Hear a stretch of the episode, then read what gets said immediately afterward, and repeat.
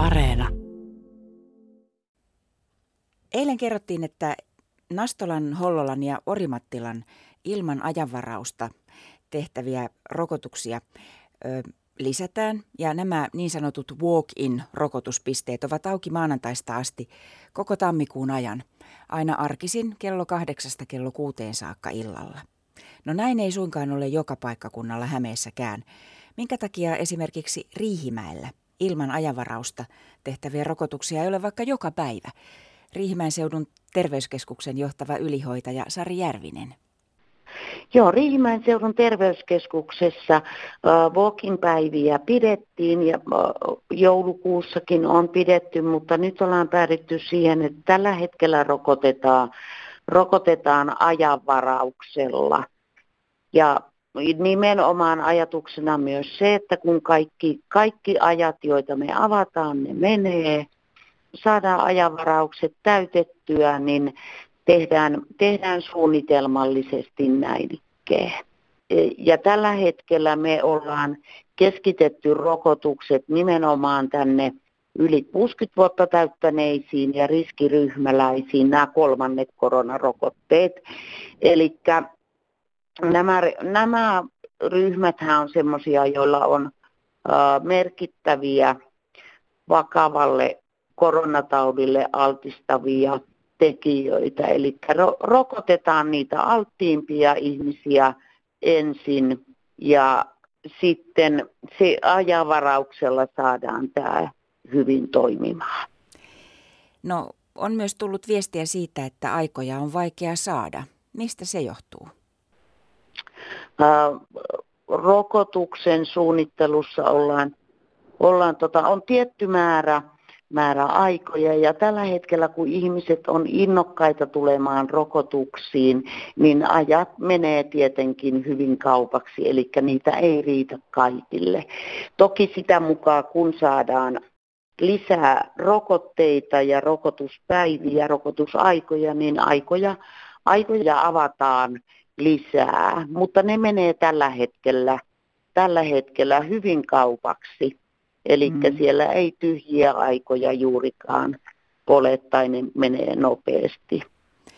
Sanoit siitä, että kun esimerkiksi nyt kun on muuttunut se, miten pitkä kakkos- ja kolmosrokotteen väli saa olla, niin, niin sekin on aiheuttanut omanlaistaan ruuhkaa. Minkälaista? Tämä muutos rokotusvälissä tarkoittaa sitä, että meillä on samanaikaisesti suurempi määrä ihmisiä saamassa kolmatta rokotetta, kun se rokotusten annos, toisen ja kolmannen rokotuksen annosväli on lyhentynyt, emmekä silloin pysty tarjoamaan heille kaikille näin nopeassa aikataulussa kolmatta rokotetta. Viime päivinä on keskusteltu tosi paljon rokottautumisesta senkin takia, että nyt kun on tullut päälle taas hyvin voimakkaita rajoituksia arkielämäämme ja, ja ihmiset varmaan haluaisivat senkin takia rokottautua ja ottaa sen kolmannen rokotteen. Ymmärrätkö tätä ihmisten tiedon tarvetta, että minkä takia en pääse nyt heti ottamaan rokotetta?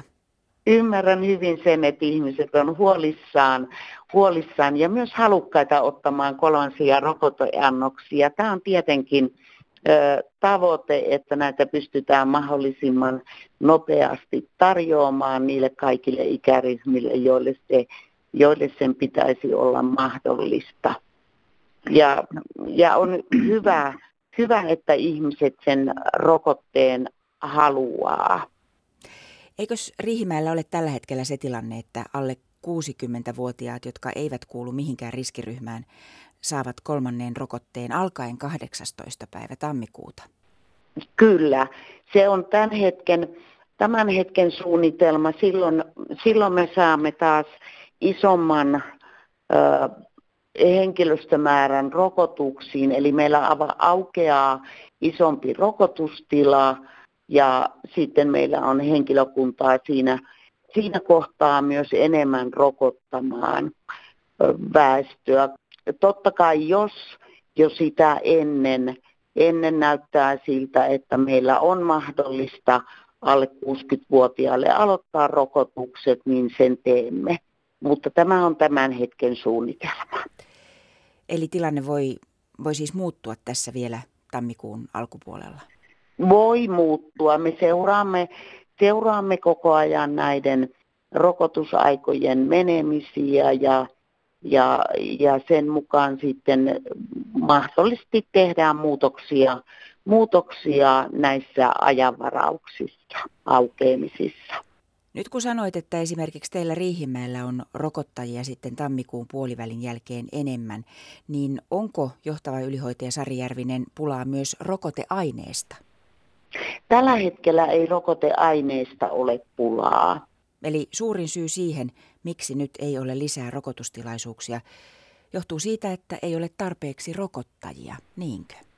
Ja sen lisäksi myös, että on sellaiset hyvät tilat, jossa pystytään isolla joukolla rokottamaan.